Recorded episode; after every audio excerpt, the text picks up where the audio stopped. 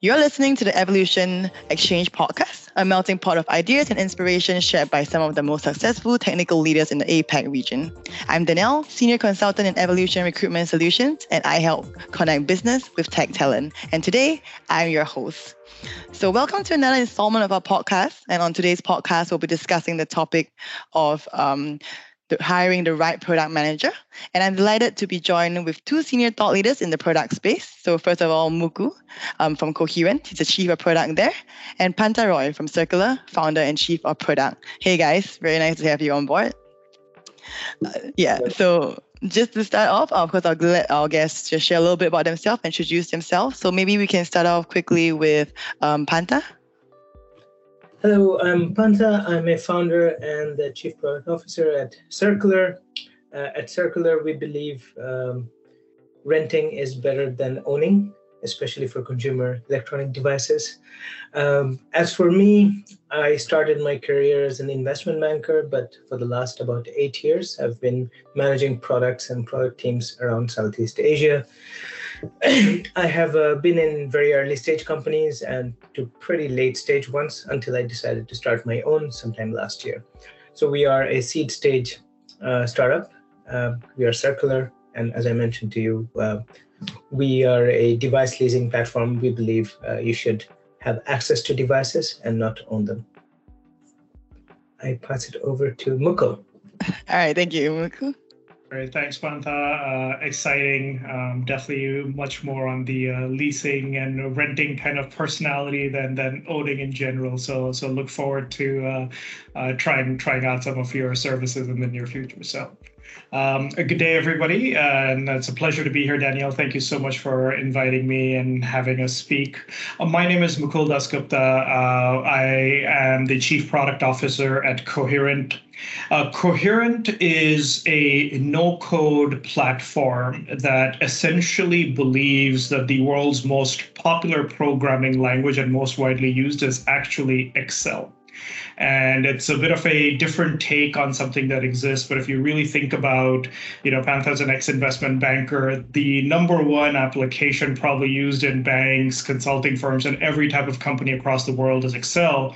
And a lot of b2b saas companies heck even the crm system was something that started off in an excel spreadsheet and then turned into an application Coherent Spark is our platform that takes any kind of an Excel file, the logic, essentially think of Excel as the programming language upon which the functions are written, and turns it into code within minutes, essentially shrinking months, if not years, of development and testing time into seconds, enabling the developers as well as business users across the world to really focus on creating new stuff that they can in other programming languages as opposed to just rewriting something from Excel into JavaScript or Python, which is the choice du jour. Uh, so that's really, we are part of the no code uh, stack that we're trying to deliver um, a lot of uh, productivity to businesses everywhere. All right, yeah, thank you for the introduction, guys. So yeah, we'll jump straight into the I guess a podcast topic. So that's around hiring the right product manager. So I mean, speaking to both of you guys individually, I know you guys are also or have been looking to hire for your team in product. So I know it's been a bit of a struggle now. It's, it's very you know the market is a little bit shaky right now, but you know, it's always a need for product managers, and I would love to understand, you know, your thoughts on this particular topic. So I guess the first question I would like to ask, I guess, um, is, you know, what does the ideal product manager look like to you? Maybe we can start off with Mukul. Uh, thanks, Danielle. You know, I think fundamentally my answer, which is a little bit longer, is that there almost is no such thing. Is is is sort of my answer to that question, and uh, um, this this comes up quite a bit because fundamentally I've worked with product managers who are extremely technical back end, have never seen the light of day in the sense of never done any UI UX, and then you've got people completely on the other end of the spectrum who focus very much on the user interface and user journeys and user experience experiences that they're delivering. And at least for most good products, you need a combination of all of the different kind of product managers out there and the skill sets that you can bring together in a team. It is very difficult to find what I typically call a true full stack product manager who has excellent and exceptional user experience skills. And by this you know we might use something like an apple design type uh, thing as the vanguard of that. And somebody who can really get into the nitty gritty and think about performance scaling down to the different cpu processors and servers levels and how you distribute hyperscaled uh, solutions. And and you need product managers across the board and it's really hard to find them. So my philosophy on that is really focusing on how do you build the right team with the right disparate skill sets to complement each other. Now, within the product manager piece, a few key things, and then I'll hand over to Pantha is you have to have an extreme deep user empathy and user understanding. Uh, for me, my brain literally starts with what's the user journey, what's the user outcome, what's fundamentally the user trying to accomplish, and how do we as technology builders help them accomplish that. Uh, if you don't sort of have that deep, deep user understanding and user empathy, I think that's a bit of a just just you're going to fail right off the bat. Uh, the second piece that's very important for a good product manager is the ability to deal with ambiguity. Um, in some cases, there's some product managers and in some companies, especially larger ones, where you're like, hey, this is a box, go fix this box, make this box better, and that works. But at least at Coherent, a lot of the stuff that we're trying to do is really think about solving problems in a very fresh and unique way that have never been thought of that way. So dealing with ambiguity, and most of the time when I interview product managers, I come up with sort of one key question, and we can discuss that later and that's it. And my answer to them as a reason this is your interview question is that's basically going to be the first thing you're going to hear on your first day. And after that, there won't be much else that you'll hear. It, just dealing with ambiguity, right? And that's what they need to do. They need to figure out what needs to be built. So those are probably the two most important pieces for me: deep, deep user empathy, while being able to deal with ambiguity. And the rest of it is table stakes around technical skills and you know design skills and all that. So. Hmm. Yeah. And Pantha, do you agree with what you're saying or do you have a different viewpoint? You're on mute. can, you, can you hear me? Sorry. Yeah. Can you hear me? Okay. okay. Sorry. Yeah, I, I cannot disagree absolutely with what you as says. And uh, I, I can only add to it. Um, the the few things I would add is uh, first is I, I look at product as he correctly mentioned that you know there is no clear every company has a product role that looks very different. It's not like a backend engineer. You can test someone with a coding, like, okay, oh, you're you're skilled in Golang, and I can give you a test, and you can prove yourself you're very good at it, and you can do the job. Product is more like a glue that makes all other functions stick together. And the nature of the glue is different for different organizations. So it's more, a lot of companies, um, um, have very as as Mukul mentioned that they could have very technical product managers. Some product managers could be business focused. So it's, it's you know the, the spectrum of product manager is very very wide compared to other functions which can be quite narrow. Now also there is another angle to this is also the stage of the company. As you are later stage um, versus early stage, they also demand different kind of product managers but what what what Mukul said, which is always true, which is dealing with ambiguity, is something that is constant. You know, it's it doesn't matter which stage you are at, um, but the appetite for risk, etc., will vary with the stage of the company. So you know, smaller stage companies are very different to later stage companies. So oftentimes, as a product leader or as a sort of a founder, you need to define what product management looks like in your company first. Um, would what, what would the day-to-day product uh, manager look like? And that is also very reliant on what the other functions look like and what the gaps are. So product manager often fills those gaps and to act as a glue to make sure all the different functions they they, they work uh, optimally across the organization yeah, yeah, I completely agree. I mean, it's really hard to access product managers generally because there's so many types of product managers. You know, you have technical design, you know, data product managers, growth product managers. So I guess I mean, I speak to product managers every day. I, I'm sure you guys as well. Um, so, I mean, what I want to know is how you guys basically access or, you know, interview your product managers in order to find the right product manager. So, besides, I mean, hard skills, which is on the CV, you know, um, is there some questions or tasks that you guys have set to access key product traits or skill set? I mean, Muku was mentioning here one question. I really want to hear the answer to that. Maybe you can start with that. Yeah, well, I mean, it's the question. And, and my question that I always start with almost is uh, of course, I'm interviewing, whether I'm interviewing here or in my previous roles at Microsoft, I was interviewing product managers. And essentially take the product that I'm working on right now. And this, a lot of people don't like this technique, but I think it works for me. Is I say, okay, this is our product, Coherent Spark. If you were the product manager, what would you do? Well how would you improve it? And and that's kind of it. Uh, and that's where you have to see dealing with ambiguity. You you get to see what is their appetite for research how much research have they done on your company and try to understand the different user stakeholders. And the other thing that i really look for in that answer is also their ability to structure and think critically and really make tough trade-offs and tough decisions because then once they start answering with their opinions i can always go in with yeah but that's really hard or this is the reason that won't succeed which of course i wouldn't know because i'll spend more time thinking about my product but i can go with counters. And it's not about them getting the right answer but it's about them at least showing the ability to intellectually engage and going through some tough decision processes where there are no clear answers right? Which again goes into the dealing with ambiguity. So i usually usually, uh, if a perfect interview for me is not having to ask any other actual different question than how would you improve the product, and all the follow on is just a conversation and a discussion around that particular theme, because that for me is essentially how the day job should work in most of the cases. There's others as well, but you know, we'll start with that. Pantha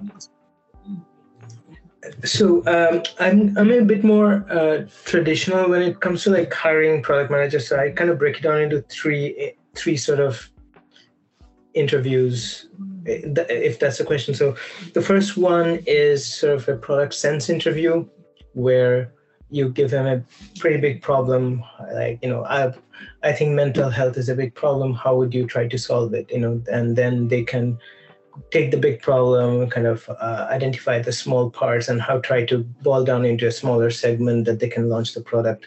That gives them, that gives me an idea of how they can uh, take a big problem to narrow the scope down to deliver something that's useful.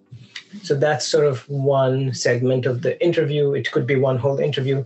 The second one is more, uh, you know, usually product managers, as I see, they I, I expect them to be fairly um, numerical and to, to be good with numbers. So, sort of uh, questions around uh, success metrics and how you're going to deep dive deep diving into some numbers and metrics. That's sort of the second kind of interview which is more execution based like when someone is releasing a product it needs to be uh, they need to be able to measure like how the product is doing to get a pulse of what they've done and that's something they need to be pretty good with and to be able to understand the trade-offs of some of these metrics. That's actually quite important. None of the metrics are you know good enough. They always have some flaws. So to be able to understand those flaws are quite important. And the last part is sort of the third part third interview that i put in a staged interview process is largely uh, kind of buy-in from other functions, including engineering and other teams that would the product manager would work closely with, because it's quite important for the product managers to be successful. And this is what different companies have different requirements for the last part where some of the product could be engineering heavy, some of the product could be data heavy, some of the product might need interacting with marketing functions. So that you know they are primary stakeholders inside the company to deal with the product manager, and they should have a say or veto power in this. And that I would work closely with that function to define how that interview might look like, what they're looking for. So these are the three sort of stages I have for a product management interview. That kind of one more the spidey sense of product. Second is whether the person can execute and figure out how to make a product successful. And second is, third is kind of the glue test where they can work well with the people that they're meant to work with. That's quite important. And obviously, beyond this, there's cultural interviews and things which are not product specific, but more company specific. Yeah, so Muku, I mean, do you also have a multi-stage process for your for your company?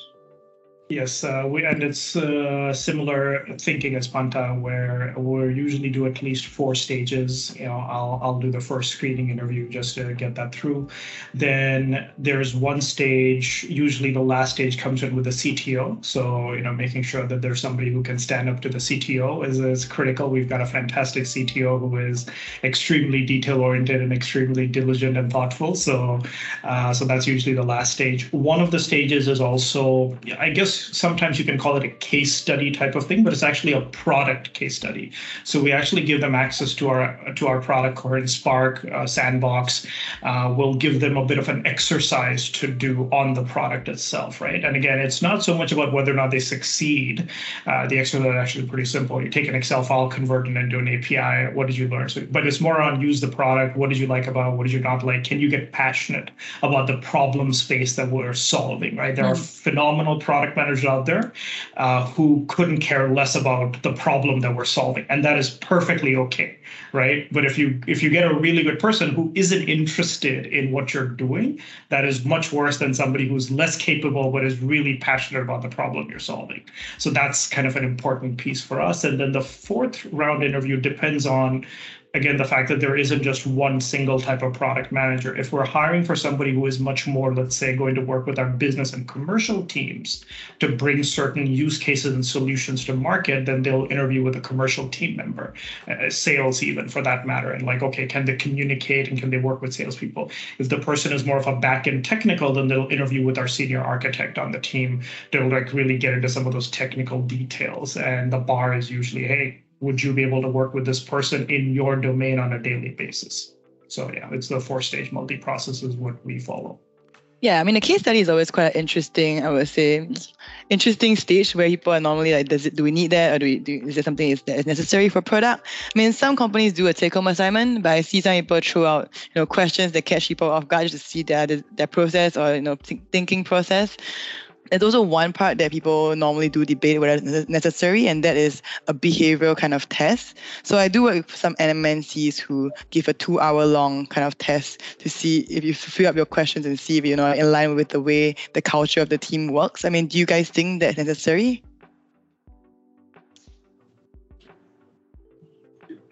I mean, uh, I mean, I, I can I can say something I can okay let me start.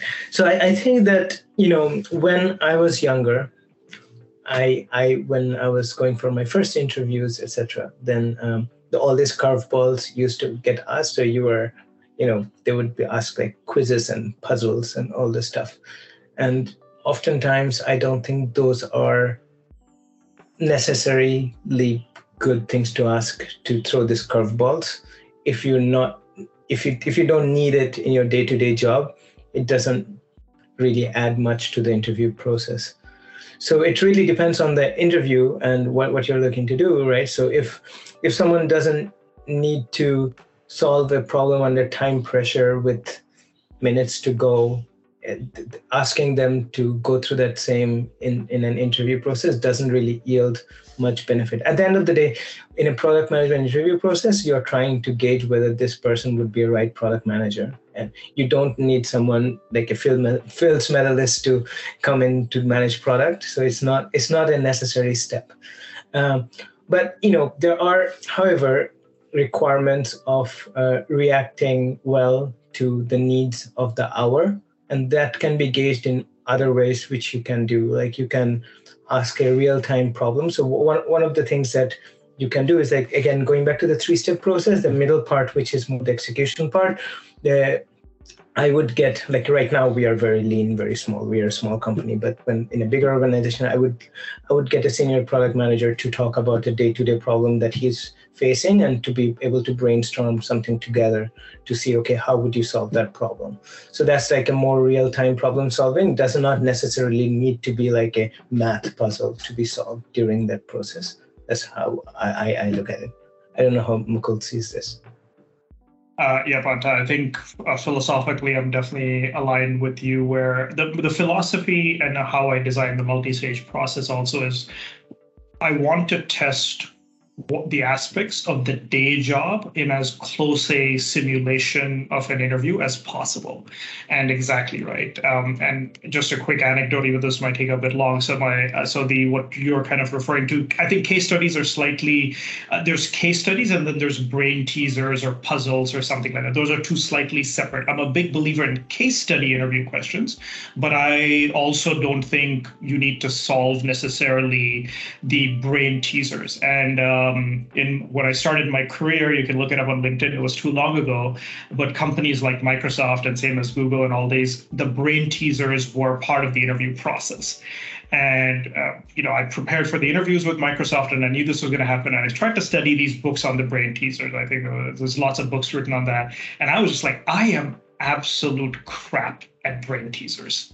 I was like, this is not going to happen. And so I actually took a pretty bold approach. So, uh, and at Microsoft back then, maybe they still do it, is they had full day long interviews. You do six interviews back to back to back, right? Including a lunch one. And in the lunch, uh, my strategy was so the interview said, okay, let's do a brain teaser. And I said, uh, hey, um, and my interviewer at that time, his name was Marcus, fantastic product manager. I said, Marcus, let's assume I did answer your brain teaser question and let's move on to the next question. And he got flustered going, hold on. I've never had an interview candidate say, I'm not going to answer a question. And he was like, sorry, what?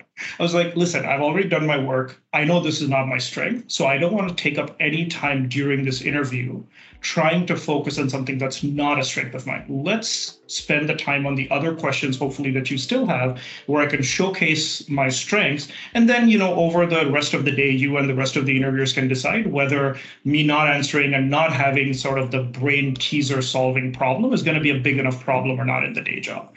And so he went on, and then he was done a little early. He's like, okay, I have no more questions for you. Can we get back to the brain stuff? Like, that's fine, but I'm telling you right now, I'm not going to get it. He's like, okay, okay, fine. But let's just try it.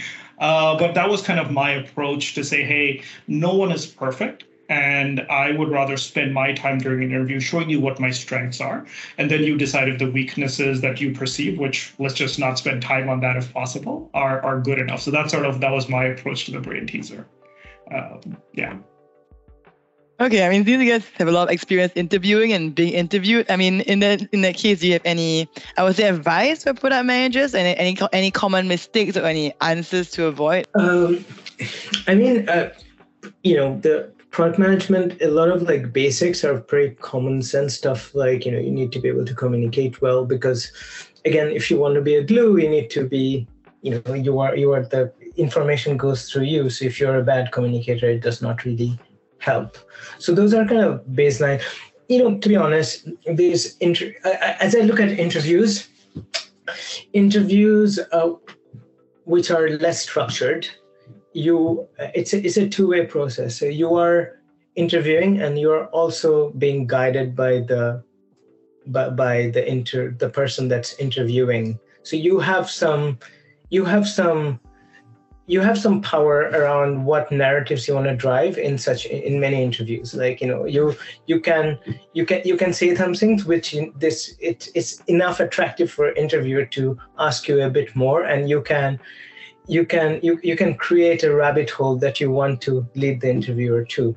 And that that's something that's you know it's like uh, I, I feel inter it, it needs to be interview if someone who is interviewing needs to see this process to be a two-way process it's not just a one-way process that you're being asked a question and you're answering. It's all it's about like you are taking the interviewer on a journey as well hmm. about yourself. So what are the things that you want like to make it clear hmm. to an interviewer? What are the agenda that you would like to push in that interview? What, what's your view of yourself? What are the five key highlights that you want to push in that meeting that you would like to come across? Like what mukul said right? So he he drove the interviewer to believing like okay let's solve the other problems first. Let's not focus on brain teasers because that's not my weak that's my weak point. So he created a narrative that he wanted the interviewer to follow. The interviewer followed and it was know it was a success and and he's doing well since. So you know things like that i feel in, oftentimes it seems like a one way one one directional process but it's actually a bi-directional process where interview the person who's interview interviewing who's interviewee has a has a lot of say in this process as well. Um, mukul what do you think? Uh, no uh, again uh, we're repeating ourselves but i couldn't agree more so let me maybe add a bit there. Uh, the, the way you know, I think there is so much content out there in terms of preparation that at some point I would say the biggest mistake is just simply people not preparing enough right? Uh, and then you can tell you can tell when they've done it or they haven't done it right? Like and, and i'd say that's probably the biggest mistake. Um, to Pantha's point in his product since interview he kind of laid out why he starts with that and what he expects to see. Every product manager interview mock interview on youtube and there's a lot of them on youtube for example. You don't even have to work too hard. You literally have to type in two or three words and you'll get the get the structure. But it's shocking how many people don't even put in that level of effort right at the end of the day. And i would say that's probably it. So come in look at online resources about what makes for a good product manager interview. I think the basic structures are the same across the function and discipline and try to do that. Try to follow a nice structured approach and, and do all of those things. So that's one piece i would probably say in terms of things i've seen surprisingly that don't happen. And the second part, a little bit of what pantha said is at the end of the day, for me, it's very much around how will this person perform in the day-to-day job, right? That's the interview is just a preview to that. And do I enjoy debating with this person. Do i does this person help challenge my thinking? Do they help elevate the work that i'm doing? Do i think they'll be able to create value and bring new ideas and energy to what we're building in order to service our customers right? As opposed to somebody who is probably just a recipient and a bit of an order taker or question answer. You know so those are the dynamics that i'm probably looking for more than anything else is good preparation and somebody who can elevate our team overall. Um, so no i wouldn't say there's any terrible answers per se that i've gotten except just being like but that doesn't make any sense. But that's all. It's like so why do you think that? And then okay show me your critical thinking versus oh, I saw this in a different product, and so I think it's a good idea. I'm like, yeah, but how the heck does that apply here at all, right? Those would probably be the few kind of very obvious mistakes, I would say. All right, yeah, I mean, I mean, those, those are those are really good advice. I mean, any product manager listening to this podcast would definitely, you know, learn quite a little bit on how to start an interview, how to prepare for one. But I guess we're we're drag it on for a bit now, and we'll leave it here for today. This has been the Evolution Exchange podcast, and I want to take this opportunity to thank the both of you for your insight to this topic, and thank you all for listening. I'll see you guys next week.